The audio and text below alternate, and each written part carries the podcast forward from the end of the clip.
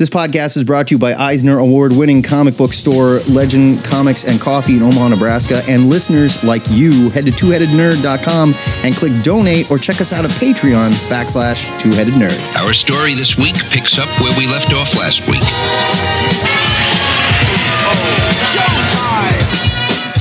Broadcasting from the Ziggurat at Omaha in caverns deep below the metro area, it's our pleasure to welcome you, you specifically, to episode 716 of the Two Headed Nerd Comic Book Podcast. I am your head number one, and my name is Matt Bomb.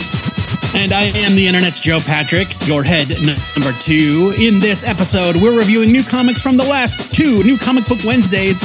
After that, we'll set you up with our must read new comic picks for next week. And finally, you're going to get a sampling of our Patreon extra for this week. When you support THN for as little as $1 a month, you get access to segments like this week's TLDR, where we break down DC's latest Night Terrors event so you don't have to read it. So, whatever you do, don't fall asleep because it all starts now with review time in the Ziggurat.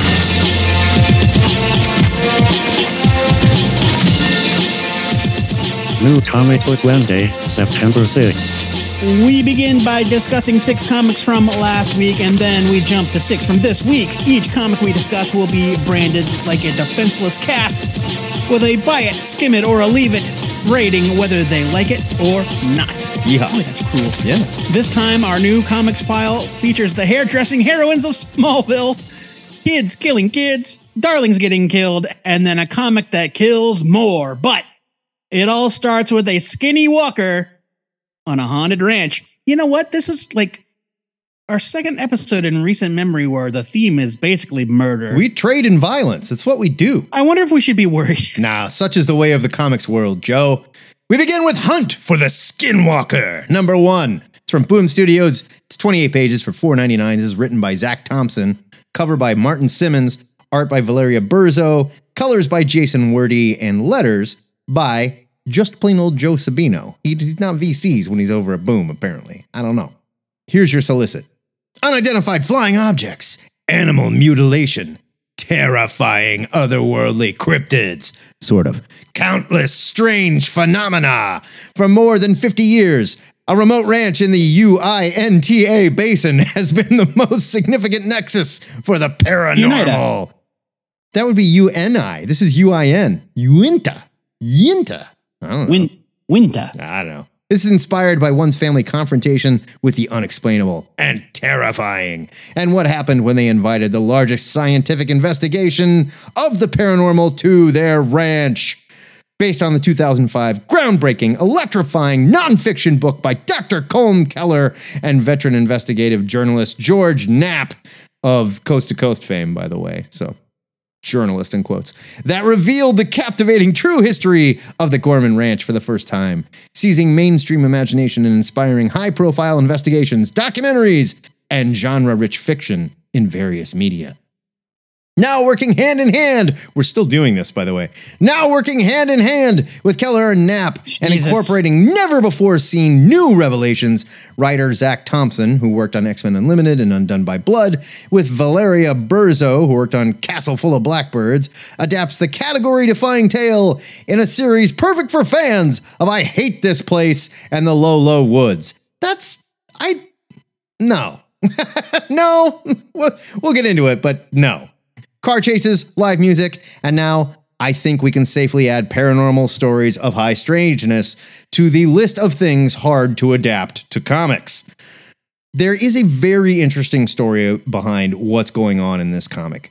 Because I read the book and I've seen this story in more than one documentary, I knew what the creators were trying to show and tell here. But there's some real issues with the art that didn't do the story any favors it's not that the art is bad, but it seems to me that hmm. Burzo was tasked with a very difficult challenge for her art style. The creatures have size issues, alien crafts look odd, and characters are way too close to them to be confusing a UFO for an RV. Pair the odd art with a lot of narration, and the final First of all, it was shaped Just- like a Hershey bar. Second of all, it was flat. there was nothing RV about it. I agree. No. the final product just falls flat here. It seems like this creative team bit off more than they can chew, but even very established veterans have a lot of trouble with stories like this. See Tinyan and Oming's Project Blue Book for another example of a boring paranormal comic.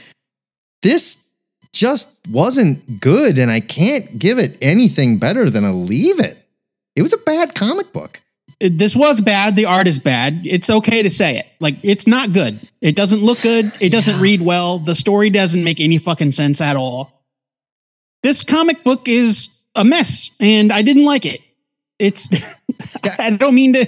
I think that's part of the problem. It's that like was, that was, you're trying to illustrate high it- strangeness, like something that is nah, odd. nah, nah, man. No, There- no, no. I'm not making no an way. apology. What I'm saying is you're trying to illustrate something that is odd and sort of otherworldly in a normal place. And I just don't think this artist has the tools to to do that. Yeah, I Like the dog sure, thing. When the yes. dogs are there, like, what is that creature? Like, I don't know, it looks like a dog.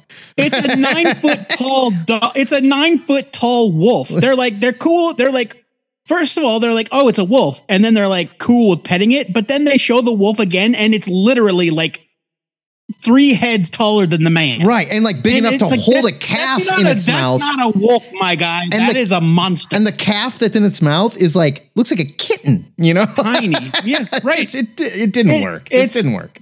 No, this is a leave it. And I and I felt all that before I even realized that this was a tie into that terrible reality show about the the truth of the So the secrets of Skinwalker Ranch. not And, a like I, I get it, it's a book, blah blah Yeah. blah. But no.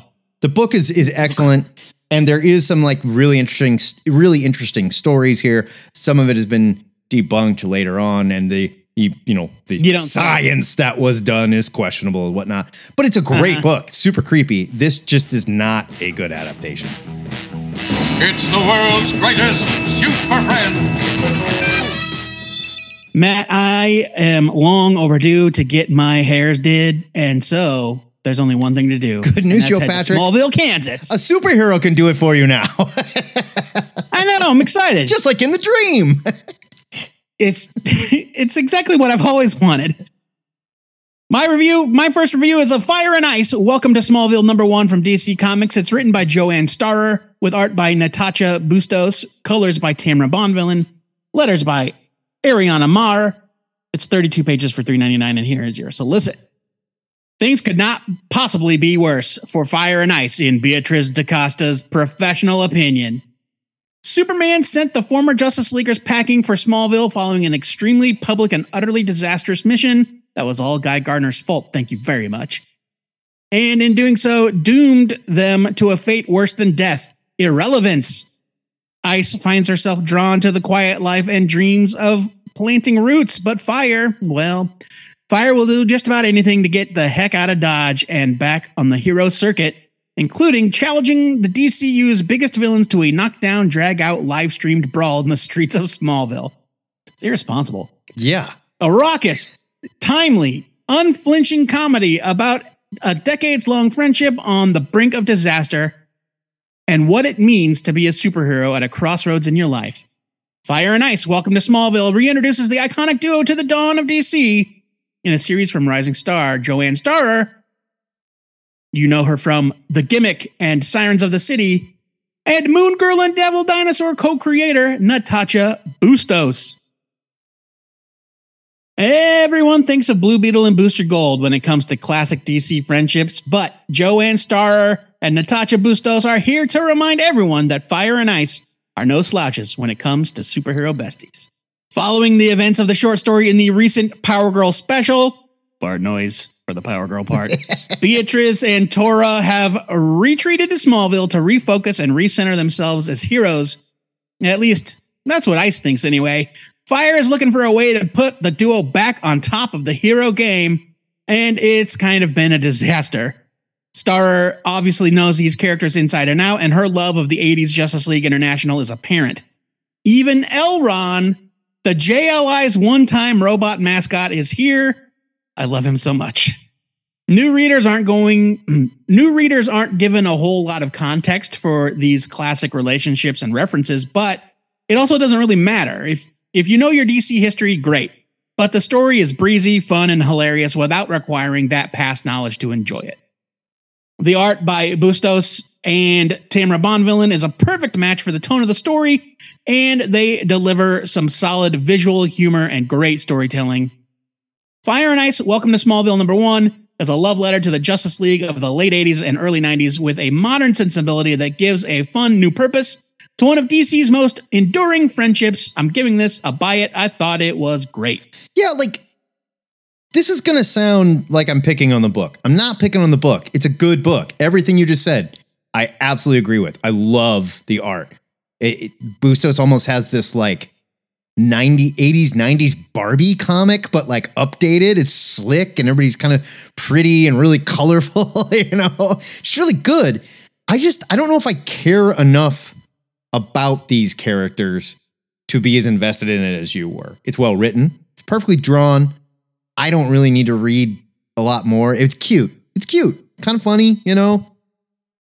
I'm, I'm, I'm going to give it a, a But- low buy it. I'm not going to give it a skim it. But It's- sometimes a good comic is all you need. I mean, I I'm agree. not, I'm not looking to this comic for any sort of like I don't disagree, but I think your mileage DC will- universe will never be the same. I think your you vi- your mileage will vary if you don't care about these com- these characters very much. If there was Well, something yes, Matt, bigger, that's true about literally every single character no, we talk about. I 100% disagree because there's plenty of other characters where they've been put in a position so interesting that I didn't necessarily care about them before, and now I've got to see what happens to them next. Like I found Ice's story in Tom King's Human Target really captivating, and I wanted to see what was going to happen to her.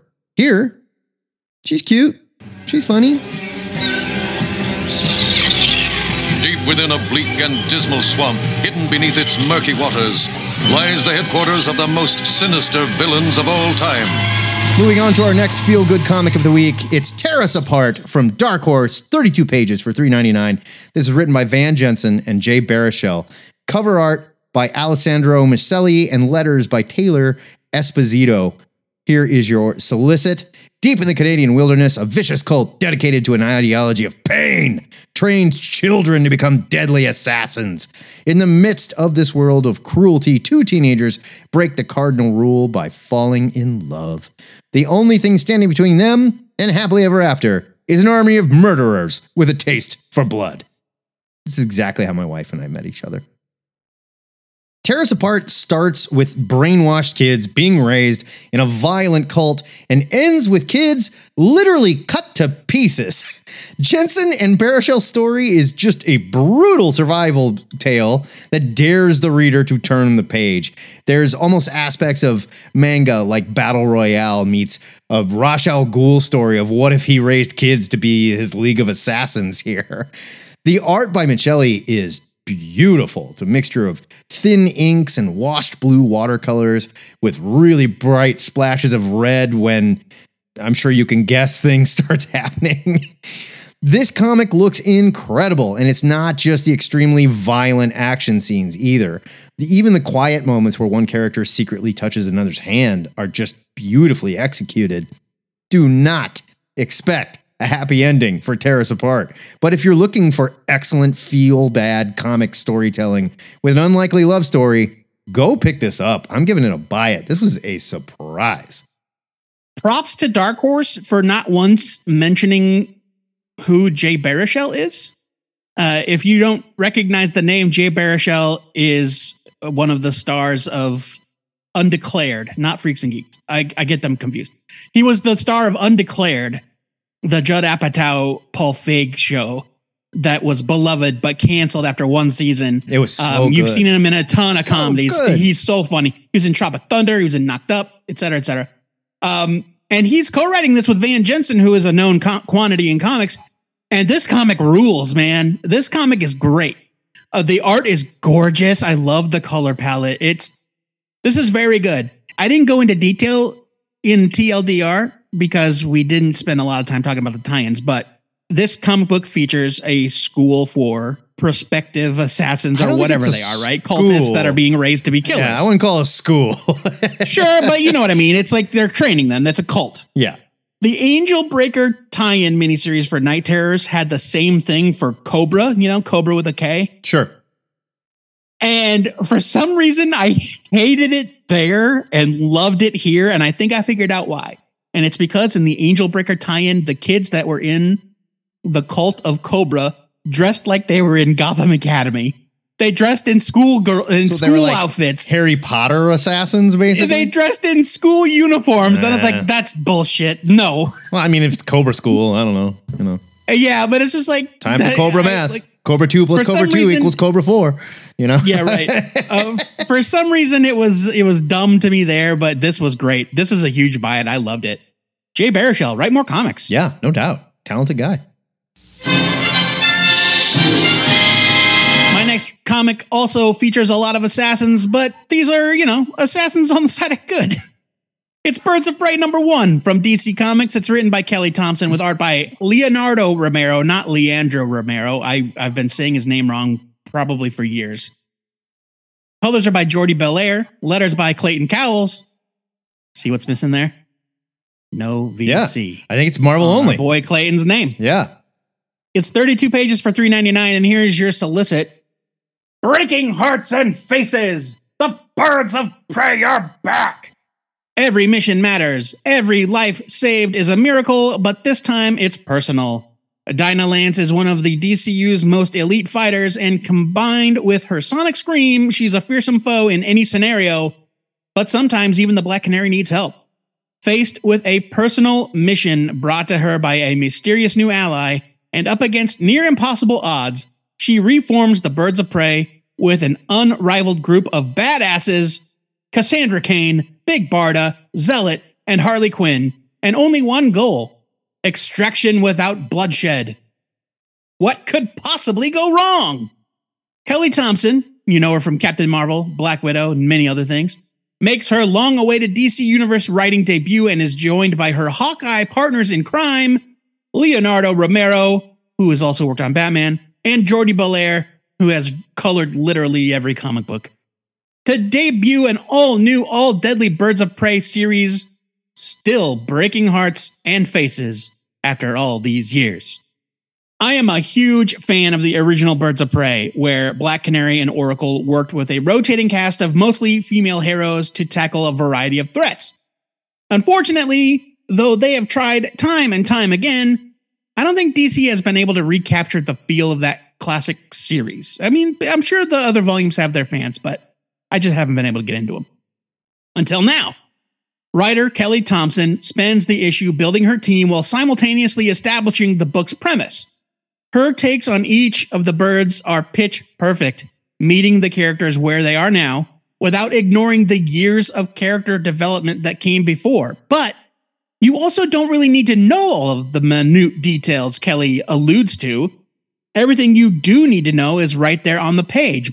Leonardo Romero and Jordie Bellaire have combined into some kind of artistic Voltron here. This book is absolutely gorgeous, displaying brilliant action sequences with this kind of slightly off center or out of focus color palette.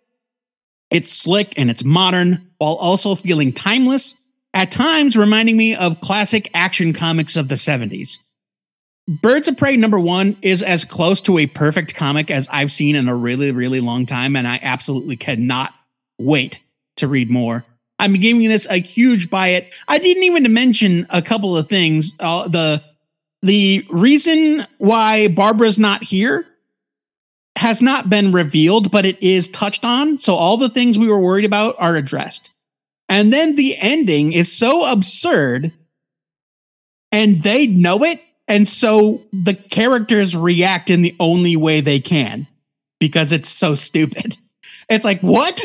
that's that's what's going on. And I I loved both of those uh, that moment for sure and the fact that there's a reason why Babs isn't there. Loved it. I think this works because they're not trying to capture that lightning in the bottle again of what Chuck Dixon and Gail Simone did with it that we loved so much. It's great, don't get me wrong, but you can't just keep doing it over and over and over again. It, it's diminishing returns, right? This is Kelly Thompson just doing it group of badass girls, totally a kill squad. They admit it. They're on a ridiculous mission. Good luck. Well, they're to not. A, they're not a kill squad. That's the deal. well, they keep saying they Ex- are. That's the extraction without extraction without bloodshed is Right. their mission. The joke is they keep saying it though. Uh, they are uh, ba- uh, assassins. the art assassins. is excellent. I think Kelly Thompson is a huge get for DC. This is great. I'm giving it a buy it. Oh, I'll say one thing. Uh, I- Leonardo, I don't love Cassandra Cain with her bat ears going like this. That and Why are they doing? and the Just draw them straight up and down. the stitched mouth in a perfect circle doesn't work. Make it look a little messy. The perfect circle on it, just like I mean, like it's like ah, like almost I, I'd, be. I'd be fine if it was a perfect circle if the stitches weren't bright yellow. Yeah, yeah. Tone it down. Uh, but I mean, otherwise though, wow.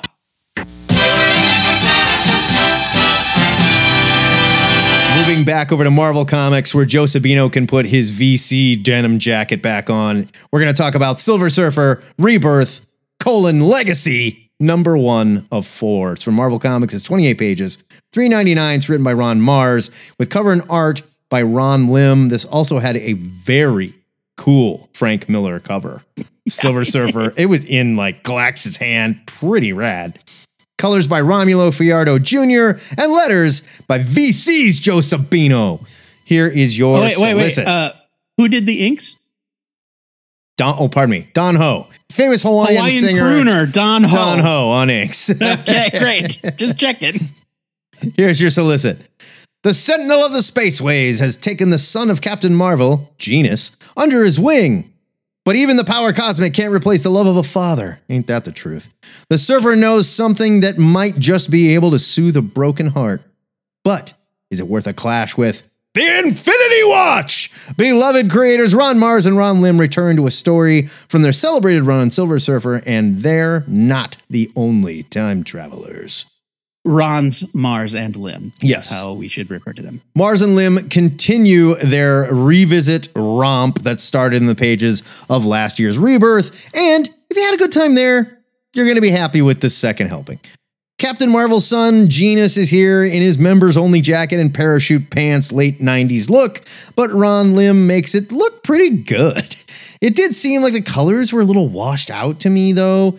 The, the twist here is I think that might be uh, intentional because of it being sort of like old fashioned. It's supposed to be kind of old fashioned. All right, that's fair. I didn't think of it like that. Maybe it didn't really come off. I guess I didn't get the style aspect if that's what they were doing. It didn't. I mean, I understand, But you I could be right. Like, I, felt like it was an intentional. choice. okay, that could be right. The twist here is really just for the plot, and you would think characters with aspects of the power cosmic would know when they're being tricked. But hey, it's a pretty big bad pulling the wool over our heroes' eyes, so I'm gonna allow it. If you were a fan of Marz' Surfer run like I was, this is more Marvel Cosmic fun in the same vein. I cannot call it must read material. I'm going to give this a skim it. It's fun, perfectly good, Oh. but you better be on board for what it was. Otherwise, Yeah, yeah, right. you don't need it. Uh, it- It's certainly, yeah. No, this is the like the definition of a skim it. It's great if you. It's great if you are a huge fan and wanted more of that stuff. You know, Sure. you just can't. Sure. You can't get enough enough of that Ron Marz stuff. You know, but it's just like all the other flashback books where it's just like, well, Yeah. why read it if you don't care? Here's You know, another if story that fan- happened while you blinked. okay. like what like uh, you know all the fans out there that weren't born when this era was going on you know which is possible now we're talking 30 years ago Yeah. 25 30 years This is an attention old nerd comic, definitely. right and it's yeah it's it's certainly uh, for a specific audience and while i used to be in that audience i don't know that i long for those days or if i do i'm just going to read those old ones Sure. um, I I did love kind of the Infinity, like the Infinity Watch uh, uh, appearance. That was great. I agree that it's stupid that if a character has cosmic awareness Right. enough to find uh, an all powerful artifact, uh, but not to know who's standing next to them, that's pretty dumb. yeah. but hey, you know, to say more would be a spoiler, I Sure. guess. But whatever. Uh, yeah, it's a skim it. It's the, the the guys are doing it, and it doesn't feel like they've missed a beat. It's just that the song has moved on, you know. And I don't like how you pronounce genus like penis. I don't think that's how he says it. Genus fell. It's got to be. Like genus and Genus. species. It's spelled the same way. genus, genus fell. When it's genus and species, that's how you say it. So No, genus is spelled G E N U S. No. Genus. penis is spelled P E N U S. Oh, and now let's return to the murder portion of our program. It's Kill Your Darlings number one from Image Comics, written by Ethan S. Parker and Griffin Sheridan, with art and colors by Robert Quinn. I'm not sure why they call him Robert Quinn here, but Bob Quinn later. Once you I get don't to know know. him, It doesn't matter. Once you get to know him, he's Bobby. You know, it's all good. Yeah. His friends call him Bob Q. Letters and design by John J. Hill. It's 32 pages for $3.99. Here's your solicit. Series premiere. Thanks, you, Image. Eight year old Rose loves nothing more than to play, pretend in a magical land of her own creation. To her, that world is as real as our own, from her fluffy friends to the terrible evil that lurks at the center of it all. In one night, the line between fantasy and reality will disappear, an ancient hunger will feed again, and Rose will be pulled into a gruesome saga that began centuries before her birth. A new epic begins from debut writers Ethan S. Parker and Griffin Sheridan and superstar art team Bob Quinn. You know him from his Marvel work, Knights of X, etc., etc., and John J. Hill, who letters Vanish, the uh, Kids Love Chains book. Yeah.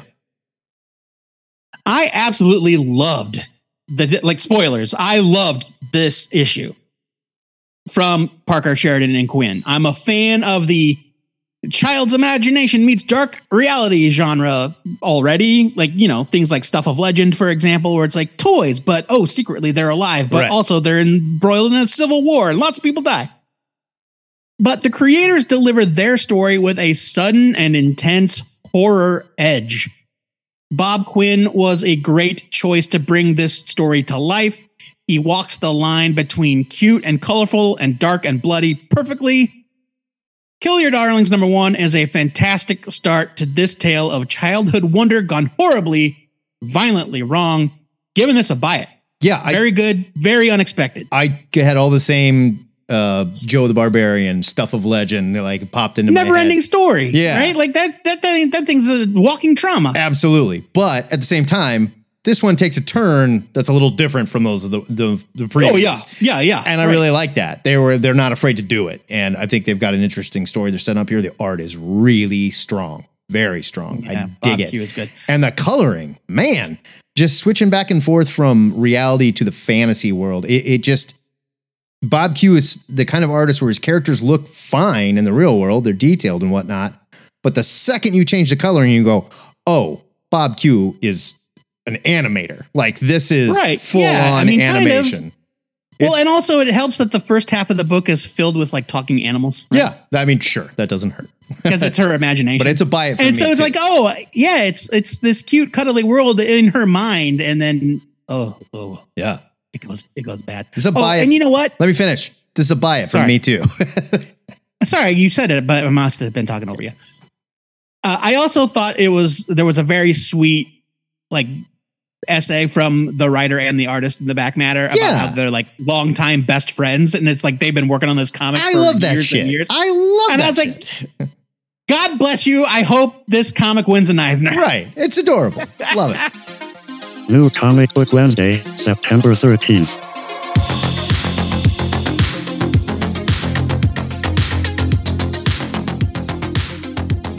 Jumping over to West Coast hipster paradise.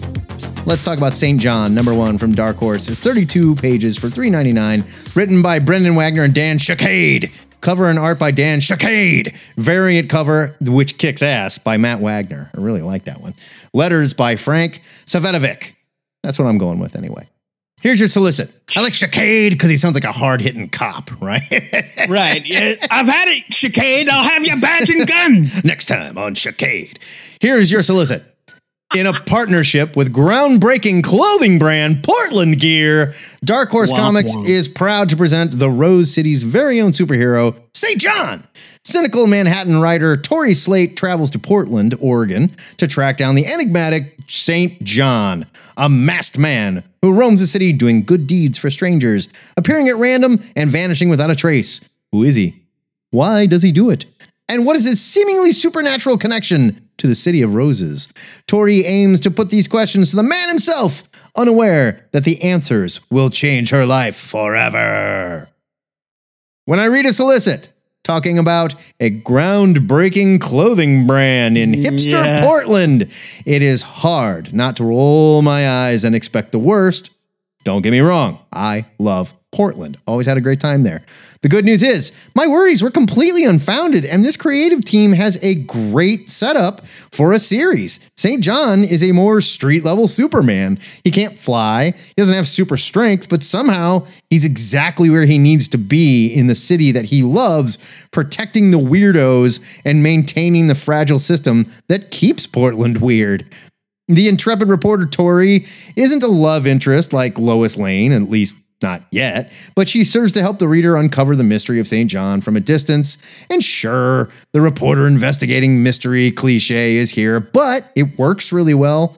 The pop art style cartooning also keeps the story moving very fast and feeling very real world with just a hint of comic book magic like St. John, he's a hero, but he kind of just looks like a dude in a cape with like a Zorro mask. Just happens on. to have a mask. Yeah, you know, this isn't like Tobey Maguire made his Spider-Man suit and went out and looks friggin' awesome, you know. No. This is the second comic I've read and reviewed from Dark Horse in two weeks with a very distinct style and great story that I need more of. I'm saying if this is how you guys are reinventing yourself, keep it up. This is great. Huge buy it. Yeah, I totally agree. I saw this on the list and then I looked at the cover and the brand logo is on the cover and I went, "Oh god." Yeah. I mean, look, And then you good, picked it's it. good. It's like, "Oh god." But I was wrong, man. It's good. It's a good comic. The writing is really well done. The art is great. Um, St. John reminds me of a kind of low stakes Jack Hawksmoor, right? Like he's not sort of, yeah. Like he's connected. he's not like melting buildings together, But but, he's he's, connected like to the talking city. to the city, Yeah. right? Like things are hap- like yeah, it's he's got some sort of supernatural connection to Portland, and I I think that's cool. Uh, this is a buy it. I thought it was really good, and I'm I am not ashamed to admit that I judged it harshly without reading it. We're old shitheads. This is what we do. We, I mean, but generally speaking, this kind of thing is almost always a failure. Well, But sure. this was I mean, this like, was great. This was no Twinkie the Kid. I'll give it that. Sure.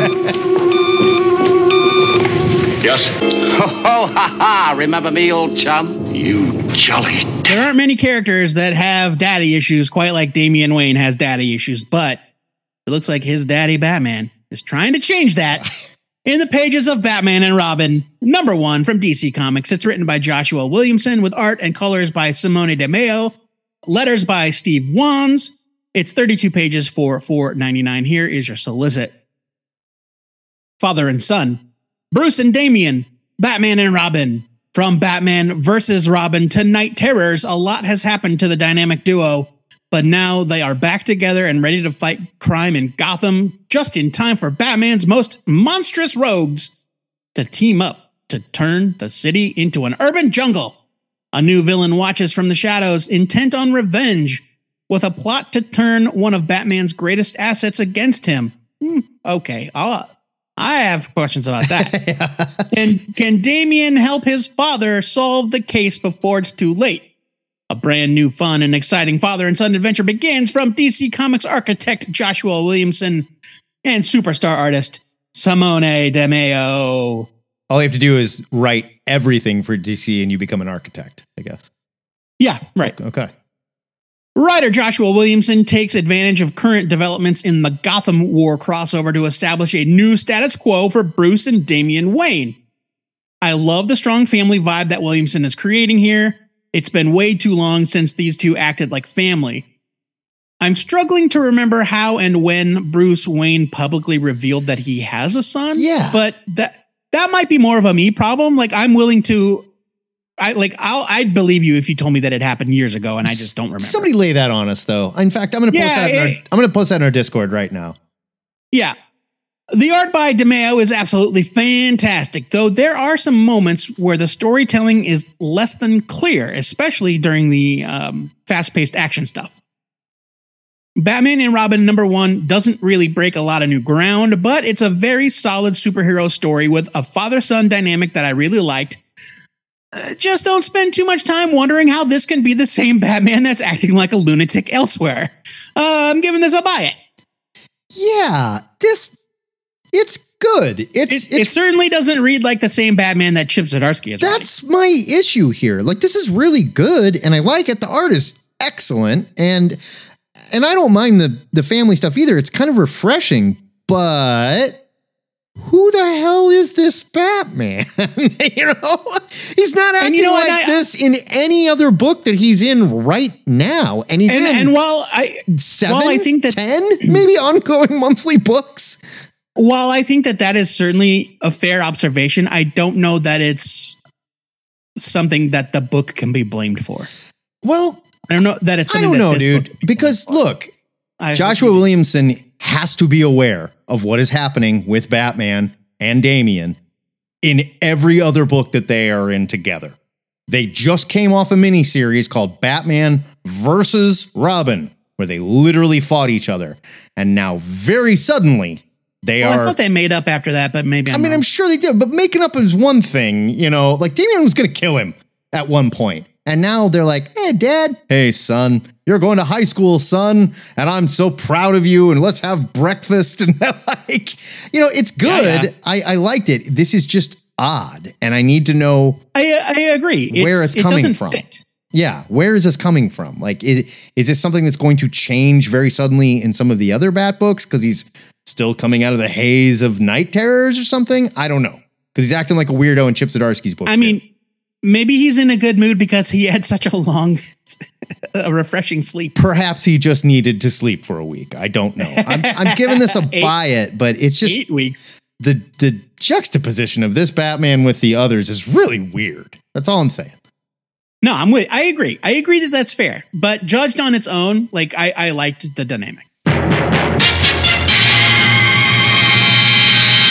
I prefer my crime fighters without runts around. That's why I read Daredevil number one from Marvel. It's 52 pages for $6.99. It's written by Saladin Ahmed with cover by John Romita Jr., art by Aaron Kuder, colors by Jesus Aburtov, and letters by VC's Clayton Cowles. Here's your solicit. Born again! The new era of Daredevil starts here. Industry stars Saladin Ahmed and Aaron Kuder have laced up and entered the ring, ready to take Matt Murdock on a knockout of an adventure. Where does Elektra fit into all this? What is the future of Hell's Kitchen? Romance, intrigue, and of course, action! All delivered in the mighty Marvel manner. It has been a long running joke that the exiting creative team of Daredevil leaves the character in such a batshit crazy place that there's almost no way the new creative team can move forward without first digging Matt Murdock out of said batshit. It seems this creative team got the memo, and instead of trying to reinvent Matt, they did the most natural thing you could do to a character that died and went to hell. No spoilers. Aaron Kuder is a brilliant artist, but Joe and I both agreed he seemed like a really strange choice for a street level character like Daredevil. I, I'm just used to him drawing alien tech and space gods, but he's able to tone down his style just enough to really breathe life into Hell's Kitchen while also amping it way up for some truly disturbing paranormal panels. No, we should be laughing about the arms race to make each Daredevil relaunch more shocking than the last. But this creative team makes this new volume feel fresh without wiping the slate completely clean. I was really impressed with how they picked this up to clean up Chip Zdarsky's mess. I'm giving this a buy it. Yeah, this was fantastic, and it is it is kind of a, a departure, or a, it's a departure that makes sense, right? If you know anything about Daredevil, it's like, oh, well, this is a different spin, but not entirely unexpected. Yeah. uh, based on what I know about his character. And I, I like the uh, the way they're approaching it, like why he's in this position. And uh, I, I'm trying not to spoil too much, but yes, this is good. It's it's very well done. The art is great. Uh, I I like that Elektra as Daredevil is still kicking around. That's that's fun because I really like. Y- you can't just make that go Zdarsky's away. You know, that was a Yeah, big right. part of that last story. So It's a return. I like this isn't a spoiler because it's on the cover, but it is a return to the uh much more superhero-y looking version of his costume as opposed to like the way Checchetto drew it, where it was like sort of real Pants. world tactical. like kind of yeah. pants with like cargo boots and or combat boots and that kind of thing. Like this is a superhero costume.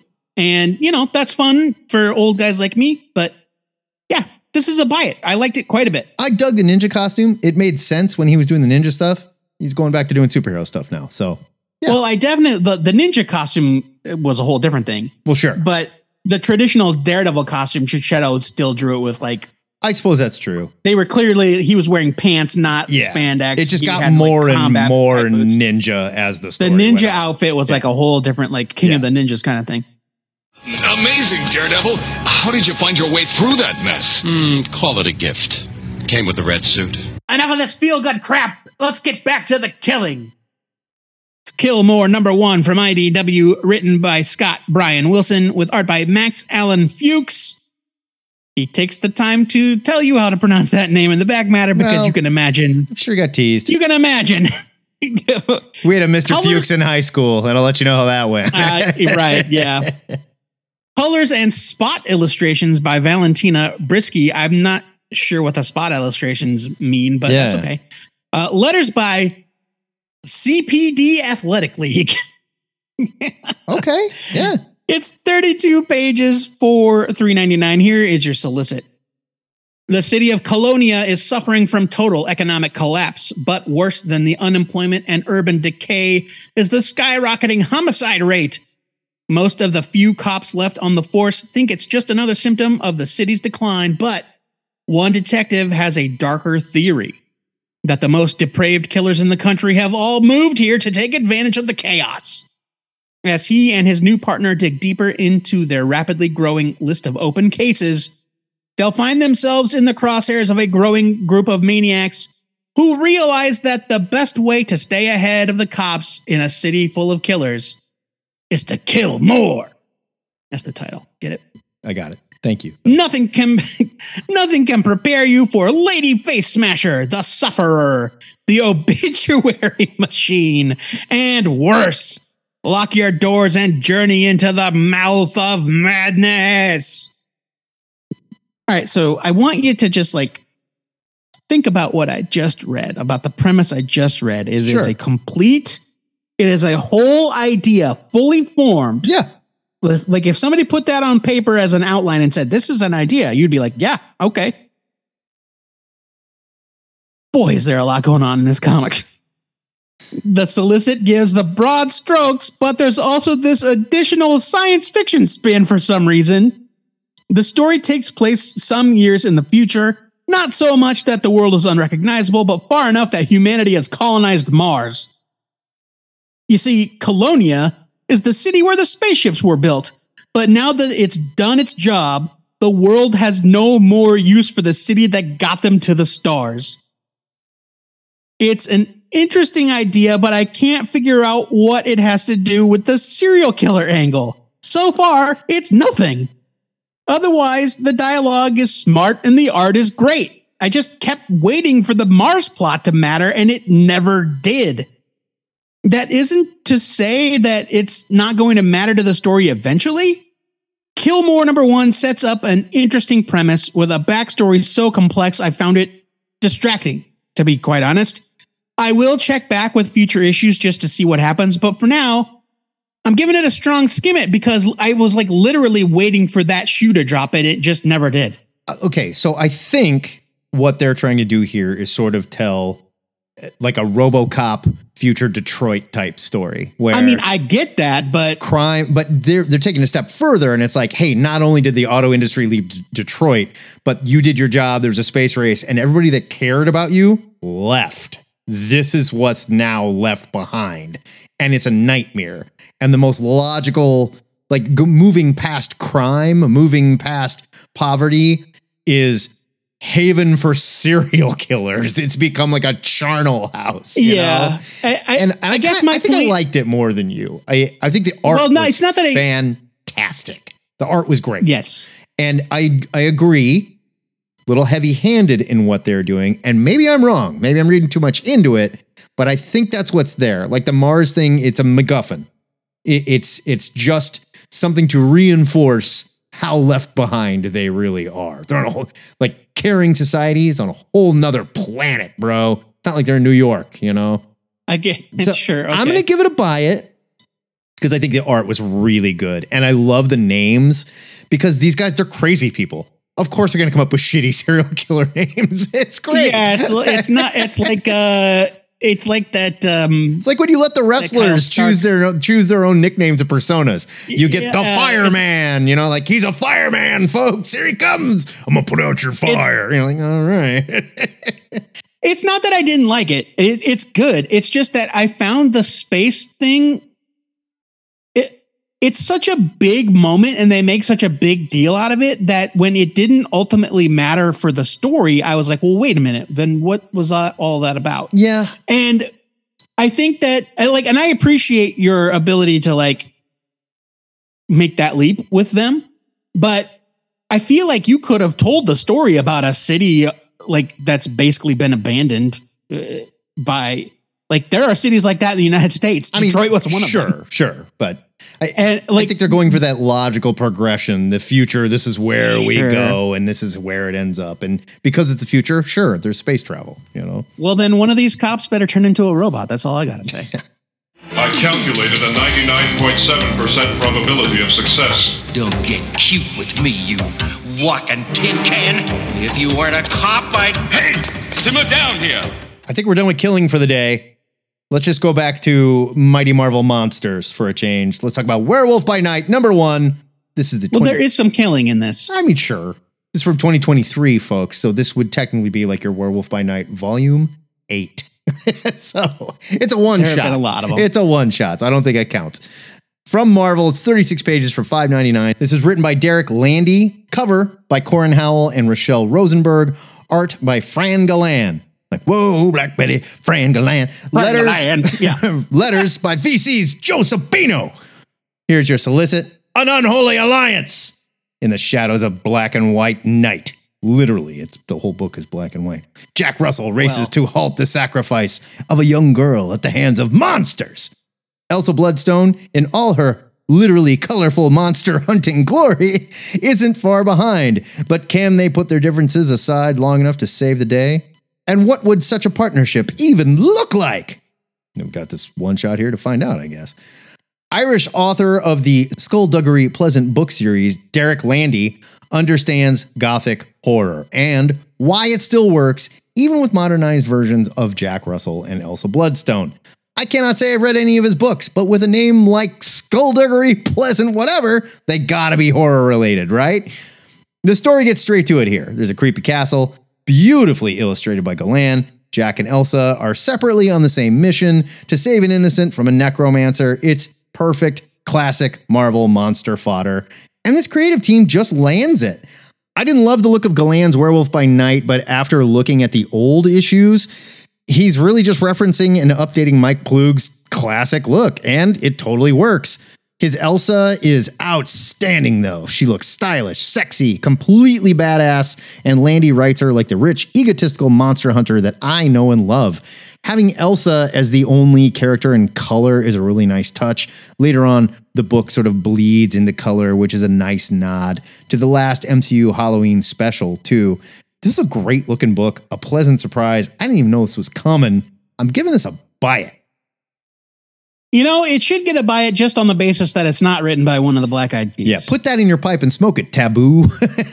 Uh, so we were uh, like, if you're eagle-eyed listeners, eagle-eared listeners, uh, I like eagle may eyed remember. listeners. That's good. Yeah. Well, I mean, if you saw it online or whatever, We're gonna mix our metaphors. Let's mix them up. Come on. Um, sure. You may remember that Matt was going to review Batman Gargoyle of, of Gotham, but for a number of reasons we couldn't. And so this was a replacement. And I was like, oh, great. It's so good. This comic book is so good, Yeah, man. it's just fun. It's so much fun. I love how the narration, like it's it's dual narration. So Jack's narration is all like, "It's dark and I'm a monster and this is the life I lead," and blah blah blah. And Elsa's all like, "Fuck that shit." Yeah. like how the I love how the two narrations. like, Yeah. And she's like, and I look form a good single killing thought. him. You know? Right. Um, but like Jack starts to say something completely ridiculous, then Elsa just says something normal or funny. Right. It's, it's so good. The art is fantastic. I love the coloring. This is a buy it, man. This was what a pleasant surprise. Yeah. Frangaland, whoa, Black Betty, Frangaland. so stupid. My chief complaint usually with the Avengers is that all those bums need to get stinking jobs. Yeah, get to work, you lazy bums. Luckily, one person took that to heart. Her name is Janet Van Dyne. The book is Avengers Incorporated. Number one from Marvel Comics. It's written by Al Ewing with art by Leonard Kirk, colors by Alex Sinclair, letters by VC's Cory Petit. You know what? Speaking of VC, the Silver Surfer Rebirth, Re- Rebirth book also had letters by Joe Sabino, but he was only credited as VC's Joe Sabino in that second one. I think I maybe just forgot to credit him as VCs. Oh, I thought maybe there was like no. VC doesn't touch those those lame flashback. No, no, no, no. You, if you're in Marvel, you're wearing your col- your gang colors, your VC. All right, I got you. I got you. Cover here is by Daniel Acuna. It's 40 pages for 4.99 and here's your solicit.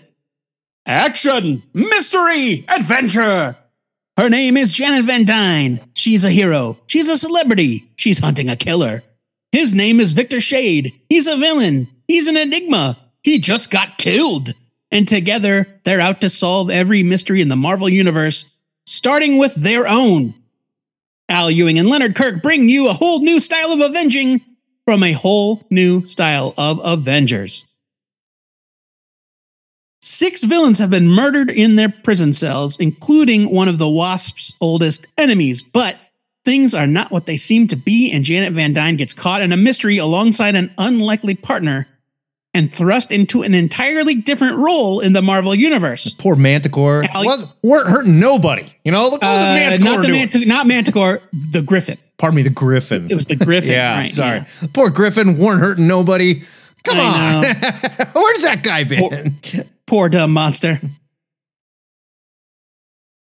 Al Ewing builds on the events of his recent Wasp miniseries for this new title and finds a purpose for Jan in a world where superheroes aren't so welcome anymore.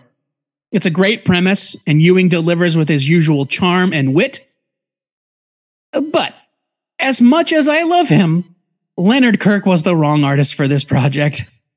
The comic looks just fine, don't get me wrong, but go with me here. Really? Kirk does not deliver the slick, cool detective noir style promised by that cover. Daniel Acuna's Victor Shade is like this chiseled dude with the slick back hair, you know, and Leonard Kirk's Victor Shade just looks like some schlubby white dude with a mop cut. Like he, they're not. It's practically a different character. It looks like. As much as I love Kirk, I would have liked to see Acuna do the interior art as well as the cover, or somebody that can bring that kind of harder, tougher, more cool kind of style. Again, nothing against Kirk. I'm a huge fan. I love Not it. every artist works. I love Not it. every artist works on every book. I, okay, I'm looking at it again, and I'm I'm seeing what you're saying now, and uh, because I was gonna just like beg to differ, but this is Kirk. Yeah, it- it's not that the art is bad. It's that it just doesn't fit with what the I think the tone is supposed to be. maybe the package, yeah, I, maybe not, and, and it's it's almost like Kirk doing like he's toning down his stuff a little bit, like it's almost like a David Lapham stray bullets kind of. I mean, it looked like normal ass Leonard Kirk book to me, but I mean, I mean, I think like he's still he's he's he's taking it down a bit, but it's still very superhero. There's no question. I mean, right. It, it just, uh, I would have, I was expecting art that was a little bit more in the style that the solicit was promising, that the cover was promising. But I love it. I love the story. I love the premise. And I love this new status quo for Janet Van Dyne. The art is still good, I'm giving it a bite. Yeah, I'm giving this a bite as well. It, it very easily could have been just another Avengers book they're throwing out there and something for Janet to do, but they set it up real quick with, with this thing that she does, and it's this thing that they do in a lot of you know like cop stories or something like where the cop was going to retire, but there was that one guy that got away, and he was it was my case, right? So I'm, I'm I got to do The it. you know, that one unsolved, Yeah, like- by that one unsolved case. this one was mine and now it's personal you know and i like that that's fun and there's a bunch of like lame characters in here that i truly love it's, it's fun to see him doing something with al ewing's good at this stuff i like al ewing writing janet van dyne i think he is one of very few writers in my opinion that make that character interesting i'm giving this a bite Yeah, it's good. It's real good. And I love the explanation for why she's why this is now her job, right? It, there's a reason based on current events in the Marvel universe and it totally makes sense and I think it's really genius.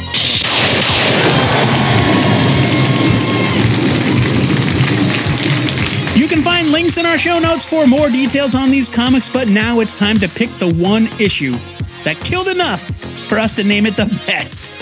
Which one, again, I don't know if that's how we should be judging the best, but it's, it's just what we love we can't fight what we Uh, love and it's we love Uh, you're right. killing when, when you're right, you're right. Which one of these comic books are you putting in the THN Permanent Collection map on? It's Daredevil number one.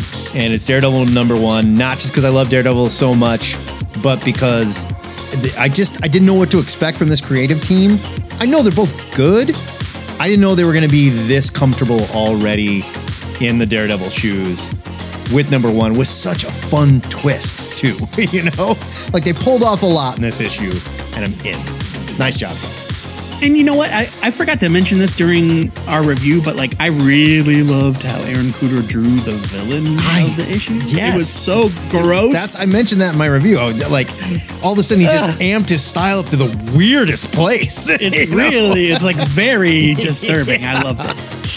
Uh, for me, it's Birds of Prey. There was never a doubt in my mind. It was like I read that, I was like, well, shit. It was great. I, I mean, it was great. Birds of Prey is probably one of the best comics I've read all year. That's that's no joke. I'm all of the fears that I had about the book, like where's Barbara? I don't know about Harley. You know, like all of the things that I was questioning were dispelled within a matter of pages. And it's so gorgeous. It's Birds of Prey. Pick that book up, boy. Wow.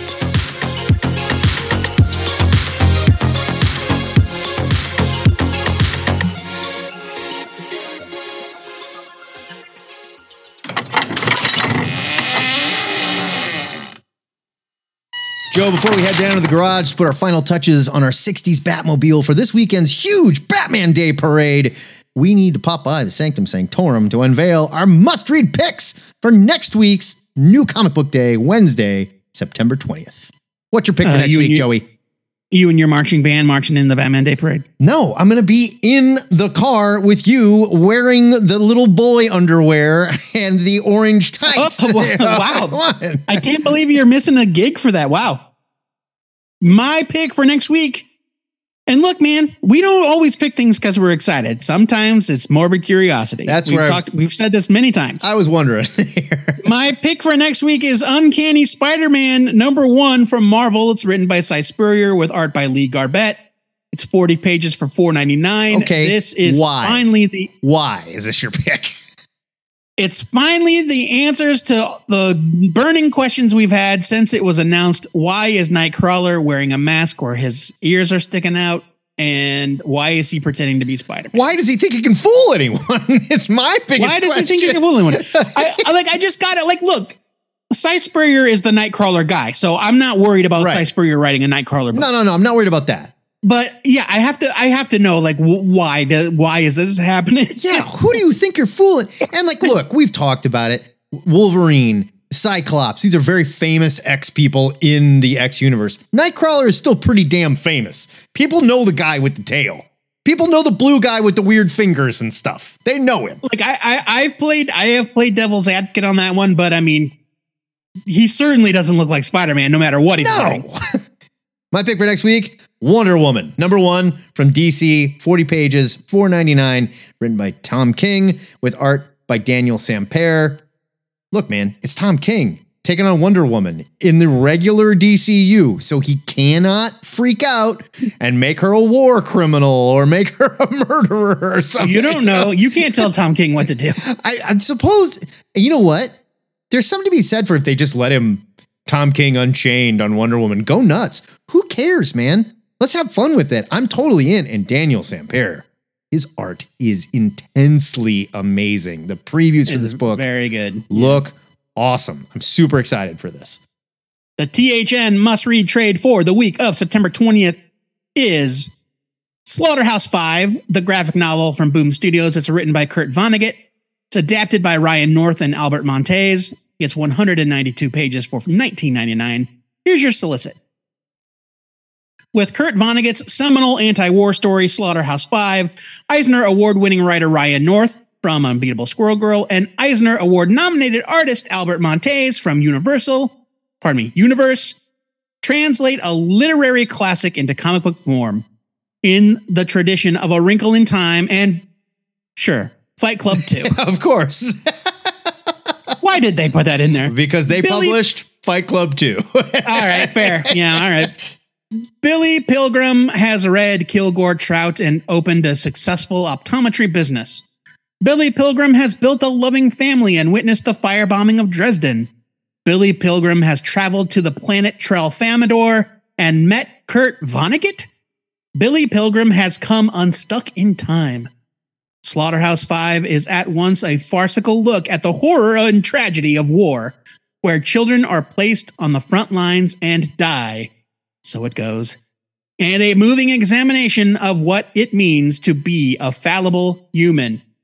Now, maybe you're a nerd like Joe and I. You're not so much into them books without pictures.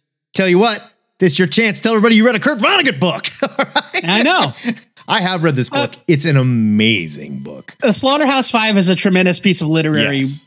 fiction, and uh, they this is actually they published this in hardcover in 2020, and I missed it, and now it's coming out in softcover. So it's second chance time. If you did not get Slaughterhouse Five, this creative team can't be beat. No. Ryan North, we all know Ryan North.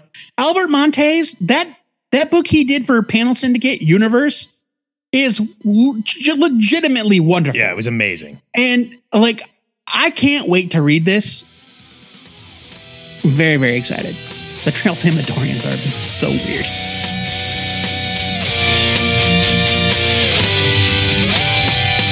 So, what are you nerds reading next week? And who do you want to see put on the Spider Man costume next? Let us know over at our Discord and be sure to put these comics on your pull list if you want to read along with us. Something just occurred to me, Joe.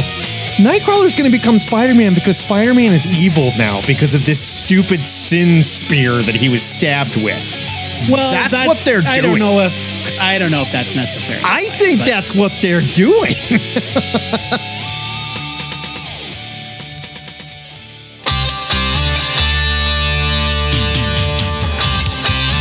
It's almost time to bag and board this episode, but before we go, here's a sneak peek at the amazing content you get access to when you support THN on Patreon for as little as $1 per month.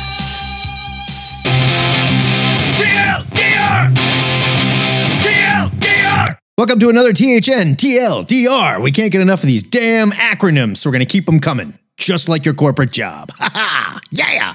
Today, we're talking about the latest major DC happenings. The big, um, yeah, the biggest crossover of the summer. We had like 56 issues if you count them all up. It's Night Terrors, folks. The good news is, it was all a dream. but there are some Uh, ramifications. Yeah, it was all a dream. there are some ramifications. We're going to get into those. If you were following along on Discord, my man Joe Patrick here was actually taking notes and talking about night terrors while everyone else, including me, was ignoring it for reasons that will become obvious. But our job here today is to run through the TLDR so you can sound cool in front of the other kids in the comic shop. That's what we're here Yeah, to you do. can be all like, you can be all like, yeah, yeah, yeah. I I read Night Terrors. Yeah, you remember that thing? Totally. When that thing happened. For those of you that are Yeah. really old, you, this is your Night Terrors Cliff's notes. Anyone under the age of Cliff's 35 probably doesn't even know what that means. So, Cliff's notes. Joe, where do Uh, we yeah, even I- start with this garbage? I know there, there was a free comic book day intro, Yeah. but we kind of discussed like that just sort of set up what was going on with Damian. Right. So there was a DC put out a night terror. I don't know if it was called Night Terrors or if it was part of like a Justice League. I don't whatever DC was offering like Free comic book one of their big offering. 2023 colon Dawn of DC dash Dawn Night DC. Terrors number one. Boy, God Almighty! there you go. For those keeping track. yeah, number one, and it is a one shot. Oh yeah. Um, so yes, the uh, the Night Terrors prelude in that issue is basically just about Damian and um, how he has a nightmare and insomnia like comes to him in a nightmare or he has a vision of insomnia and then he he then devotes like all of the time in between then and now training himself how to stay awake Okay, for those who don't know, Insomnia, new bad guy, correct? New bad guy. Yeah, we're going to get into that. Okay, okay. We're going to learn more about insomnia than than we ever cared to. know. Oh yes. So, Night Terrors was a was an event that was uh, six issues c- comprised of a four issue miniseries and two bookend issues, plus twenty individual tie-in miniseries that were two issues each. That's- so, in case you're in, in case your your brain can't crack the nut of that math, it is 46 chapters, 47 if you count the free comic book day one shot. yeah. And I read all and I read 40, I read 46 out of 47. So boy, howdy. Uh the one I missed was the free comic book day one, and ultimately it's not that important. so we'll say average price three ninety nine. The bookends are a little more expensive. We'll just call it average. But if you were all in, about a hundred eight, about one hundred eighty four dollars. You're in The main series the main series was uh was 4.99 a piece at, at minimum. Uh I'm just doing an average here. We'll say three ninety nine for the others. So you're all in probably about one hundred eighty five bucks, one hundred eighty six bucks. give or take. I mean, let, uh, we, I think I think we I think we crunched those numbers when the series was announced, and we came in at uh, between 180 and 200. I just hope you CGC'd So, yeah. your Night Terrors Ravager number one while it was in 9.8 so you can get that money back if you need it. So yeah, yeah, right, exactly. Okay, let's get into it because it's a long and lonely road that I've walked, and now I'm going to force Matt Bomb to relive it with me. All right. Night Terrors, Night Terror, Night Terrors: colon First Blood was the first chapter, the opening salvo, if you will. It's written by Joshua Williamson. The entire event is written by Joshua Williamson, uh, the main series, that is, with art in this issue and in the final issue, the second bookend, by Howard Porter. I'm going to read you the solicit. This is the solicit for the Night Terrors hardcover uh, upcoming, which collects the entire main series. When Batman, Superman, and Wonder Woman find the body of one of their earliest enemies inside the Hall of Justice, their investigation takes them past the land of the living, beyond the land of the dead, and directly to a new villain called Insomnia, who uses his powers to engulf every single hero and villain in their own dark and twisted nightmares. what a jerk. The o- I know. The only way to save the world is to call for the help of an unlikely hero, Deadman. As Batman, Deadman, and Wesley Dodds, the original Sandman, attempt to unravel this mystery, don't give Batman credit for what's about to happen. Yeah, you kind We're of gonna get it. We'll get into it. Talk but don't about give that. Batman. Don't give Batman that credit. he was there. I'll say that. He, I mean, sure, Sort of. Excelsior! Oh, That's it for THN 716. Next week, the Cosmic Long Box returns, forcing us to review eight back issue comics for our back issue show. But they're based on a theme, and this time, it's a little miffed that more of you jerks didn't go see Blue Beetle. So, we're going to be reading and discussing both Ted Kord and Jaime Reyes' adventures. If Fuck you, Dan Garrett. if you need more THN in the meantime, join us for the THN cover to cover gang hang. We do it on Saturdays at 11 o'clock Central Time. Check our Discord for more details. Joe Patrick, tell them what else they can do there. you can get in on the action before we even air the show. We've got an episode discussion thread for just that purpose. Or maybe you want to answer the question of the week. this week's question. In honor of the live action renaissance of everyone's favorite robot war criminal, Chopper, who are your favorite droid slash robot sidekicks? This so far, these answers to the question of the week. This is probably my favorite thread we've done. I love because everybody's putting It's- the pictures in. Oh, it's great. I love it. Yeah, it's great. it's great. Um, if you have a question of the week suggestion, please post it in that thread or send it to us however you want to. You know how to reach us. You can sign up for our Discord with the link at twoheadednerd.com slash Discord. You can post about any of our segments on the Discord server, or you can send an MP3 recording of your comic pushers, ask a nerd, etc. request to twoheadednerd at gmail.com and we will play it on the show. If you're new to this show and you would rather Chopper kill myself, Joe, and our entire Mole Man staff than listen to any more, I assure you, you need to talk to a therapist. That's a little violent. And maybe you just haven't heard enough. The good news is you can hear the entire run of THN in our digital longbox archive at twoheadednerd.com. THN, it is a listener supported podcast. It would not be possible without the generosity of donors like our patron and longtime listener, Chris, the British guy, Bell. I love him. I cannot understand a word he says. It's my fault. I've been ignoring my, Uh, my Duolingo British lessons recently, and I apologize. You, you need to re up on your Rosetta Yeah, back Stone on subscription.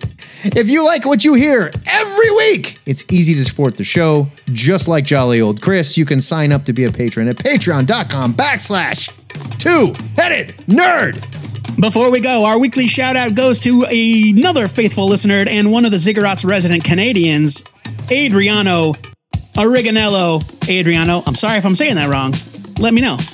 Adriano writes comics and just launched a Kickstarter for his latest project, Stay Cool, which sounds rad. I don't know. I think it just sounds You- cool. I don't know. Uh, I mean, you can le- you can learn more about Stay Cool and all of Adriano's projects at www.pestocomics.com, which is a great name. Throw some support his way if you can. And if that wasn't enough, my conversation with Adriano the other day inspired the creation of the new Hype Yourself channel on our Discord. Oh, nice. Where you can spread the word about your own personal creative endeavors. Word to you, Adriano, and and to all of the other creators that have already shared their stuff. There is some great looking. Did you know that our listeners were so talented? I thought they were all a bunch of dummies like Keith and Jim. Tell me about it, right? Until next time, true believers, remember to pre order your comics or your retailer might just smear his pesto covered fingers all over your stack. This is the two headed nerd getting hungry with all this pesto talk and signing know. off. That's a, that,